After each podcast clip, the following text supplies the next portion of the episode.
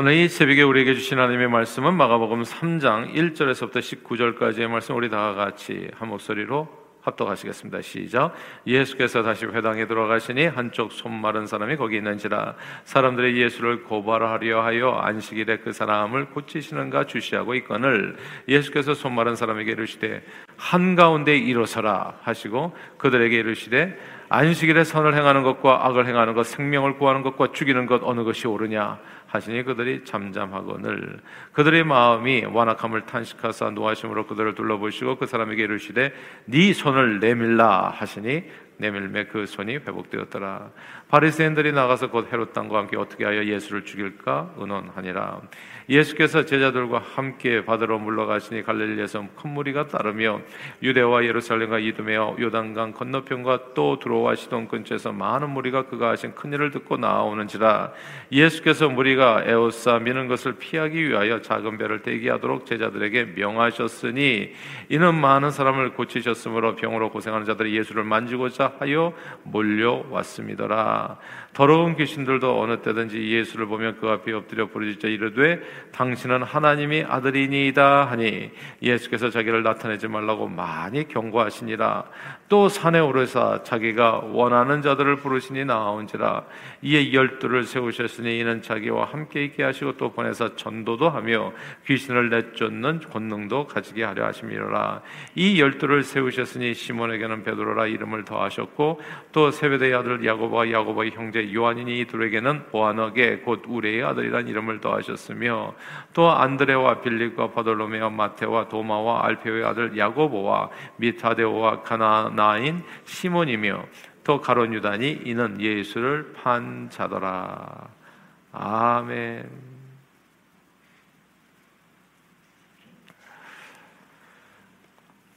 아시안컵 축구 게임이 다 끝났는데도 불구하고 한국 축구계는 여전히 아시안컵 우승 실패에 대해서 책임론을 둘러싸고 아, 뒷얘기들이 많습니다. 세계적인 축구 선수인 손흥민, 이강인, 아, 김민재 등을 보유하고도 한 수 아래로 보았던 요르단에게 힘 한 번 제대로 써보지 못하고 2대 0으로 피한 아픔이 그 아픔이 적지 않은 겁니다.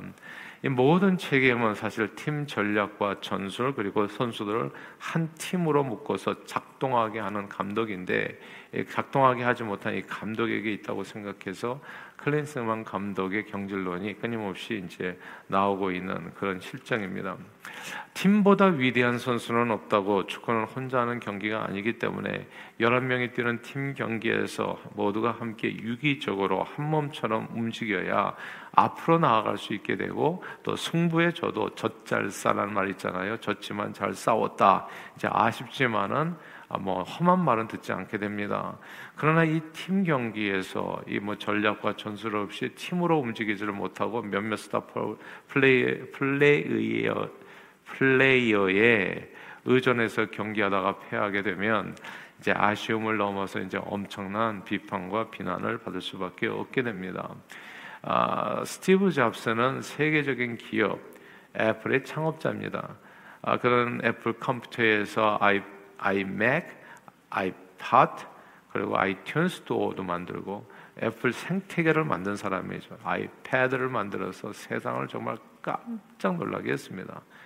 그가 만든 혁신적인 제품들은 오늘날까지 세상을 주도하고 그냥 모든 다른 사람들은 그, 그 사람 카피하는 게 바쁜 거죠. 예. 정말 아이, 아이폰 다 카피하잖아요. 다. 그래서 그 그런 형태로 만든 아, 막 이 세상을 막 주도해 나가는. 예. 그러나 우리는 스티브 잡스가 애플 컴퓨터에서 아이패드까지 그 스스로 만든 제품은 하나도 없다는 것을 주목할 필요가 있습니다. 그래서 기자가 물었어요. 당신이 이렇게 지금까지 애플에서 제품들이 많이 나왔는데 가장 그 뛰어난 제품 뭐라고 생각하십니까? 정말 위대한 제품들이 많았잖아요. 그랬을 때 이 스티브 잡스가 했던 정말 놀라운 말이 있어요. 네, 기자가 기대했었던 거는 뭐 아이패드다, 아이팟이다, 뭐 애플이다 이렇게 이런 답이 나올 줄 알았는데 스티브 잡스에서 입에서 나온 말은 제가 만든 가장 위대한 발명품은 팀입니다. 팀, 팀으로 같이 나는. 스티브 잡스는 대학 다닐 때 디자인에 대해서 조금 관심이 있었을 뿐 컴퓨터 세계는 거의 문외한 그러므로 스티브 잡스가 컴퓨터 관련 업계에서 세계 최고가 된 것은 그 자신이 가진 컴퓨터에 대한 기술이나 그리고 지식이 아니라 컴퓨터에 대해서 잘 아는 사람들과 함께 일했던 거죠. 그 사람들이 일할 수 있도록 환경을 만들어주고 적재적소에 그 사람들이 이제 배치돼서 자기 모든 역량을 발휘할 수 있도록 아, 이렇게 한 팀으로 엮어서 일하게 된 건 조직력, 거의 경영 능력 때문이었다는 것을 우리는 알게 됩니다. 실제로 스티브 잡스는 애플 초기에 스티브 워즈닉이라고 하는 당대 최고의 천재 프로그래머랑 처음부터 팀으로 일을 했습니다.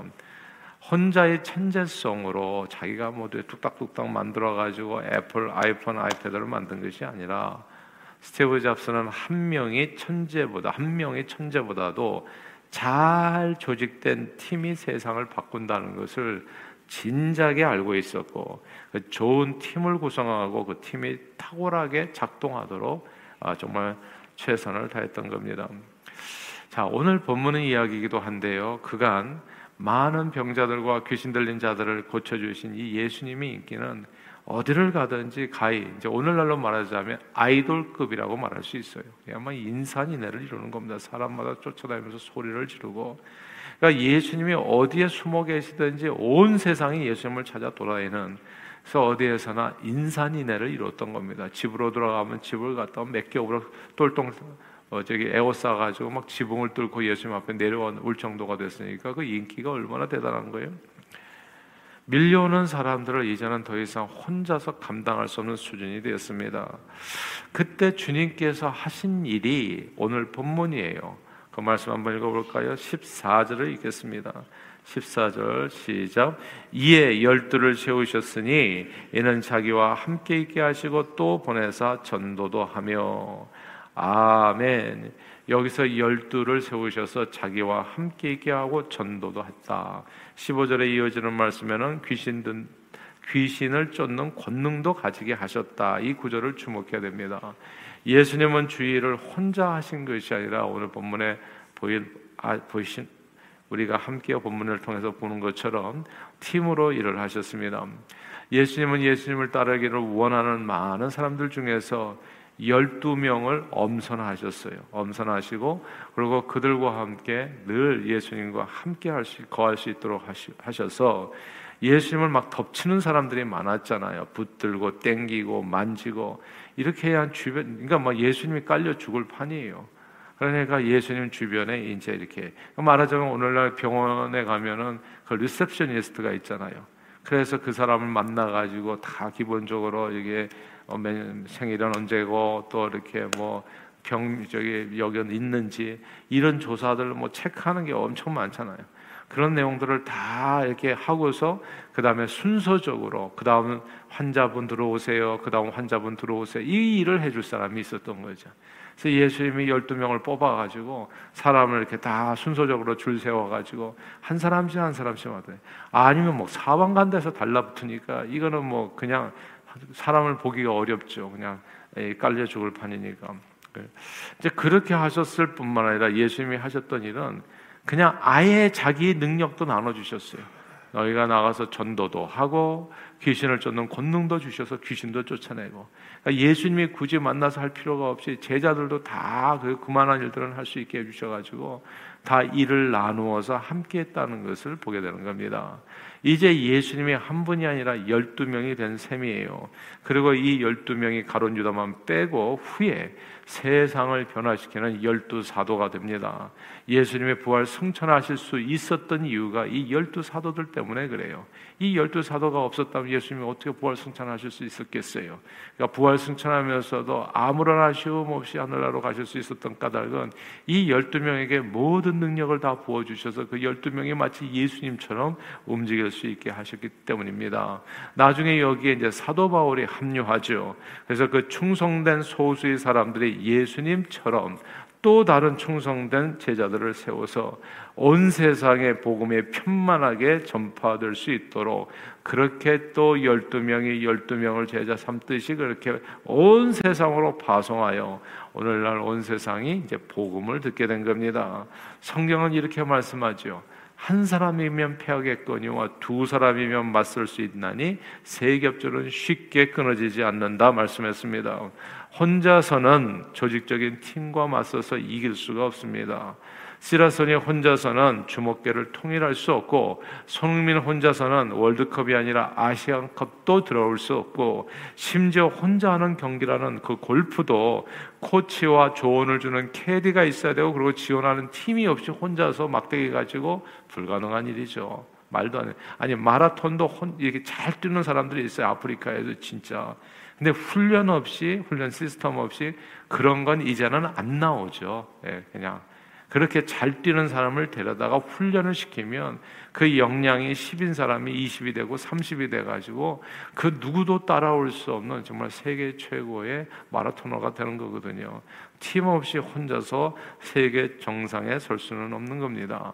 이 세상에 그 누구도 그 무엇도 혼자만의 노력으로 탁월하게 풍성한 열매를 얻을 수 없고 맺을 수 없고 한 개인은 팀보다 앞설 수 없고 언제나 한 명의 천재보다는 잘 조직된 이 팀이 세상을 바꾸는 겁니다.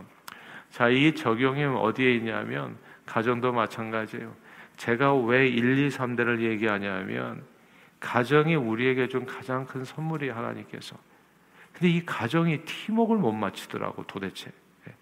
그러니까 아빠는 따로 낚시하러 가시고 엄마는 또 친구 만나러 가시고 그럼 아이들은 어디론가 다 사라져 버렸고 이게 가장 행복한 우리 인생 평생 사는 날 동안에 이 손발 맞춰서 살면 정말 기쁨과 감사가 넘치는 죽을 때까지 정말 아쉬움 없이 살아갈 수 있도록 하나님께서 선물을 주셨는데 팀의 중요성을 몰라요. 아빠 엄마의 역할 그리고 가정 안에서 그리고 자녀들은 또 어떻게 해야 되는지 1, 2, 3대가 꼭 필요한 거예요. 그러니까 다 뿔뿔이 흩어져서 힘을 쓰지를 못해 힘을. 그러니까 이 애가 좀 나이가 들어가지고 그렇게 하면은 이게 그냥 해외 동포 같이 되기가 딱 쉬워요. 예, 만나기도 어렵고. 그러니까 이 결국은 이렇게 가는 것이 이렇게 살다 보면은 이 가정이 모이지가 않으면 힘을 쓸 수가 없거든요. 여기서 제가 이 교회도 마찬가지인데요. 한인들이 미국에 와서 많이 사는데 이 한인들이 다 흩어져서 가면 어떻게 되냐? 우리 이 세대를 다 흩어져서 가면은 한인이 소수 민족이라는 걸 모르더라고. 우리가 미국에서 우리가 소수 민족이라는 걸 몰라. 인종적으로. 근데 소수 민족이 살아남으려면 잘 살려면 이게 뭉쳐야 돼요. 같이 그래야 내 권리를 제대로 이렇게 지켜낼 수가 있어요. 이게 팀보다도 위대한 개인은 없어요. 가정에서도 그래서 남편과 아내가 서로 모든 일이든지 의논해서 손발을 잘 맞추고 그렇게 살면 정말 행복하고 서로 의지가 돼서 인간이란 것 자체 사람이 있자 그렇잖아요. 기둥 두 개가 서로 의지하고 서 있는 모습이잖아요. 사람 두 사람이 그게 사람 사는 모습이라고요. 그다음에 부모와 자식들이 서로 사랑과 존경으로 하나 돼서 살아가면 그 가정은 그 어떤 혼란과 어려움 속에서도 쉽게 무너지지 않고 행복한 공동체를 이루어 살아갈 수 있게 됩니다.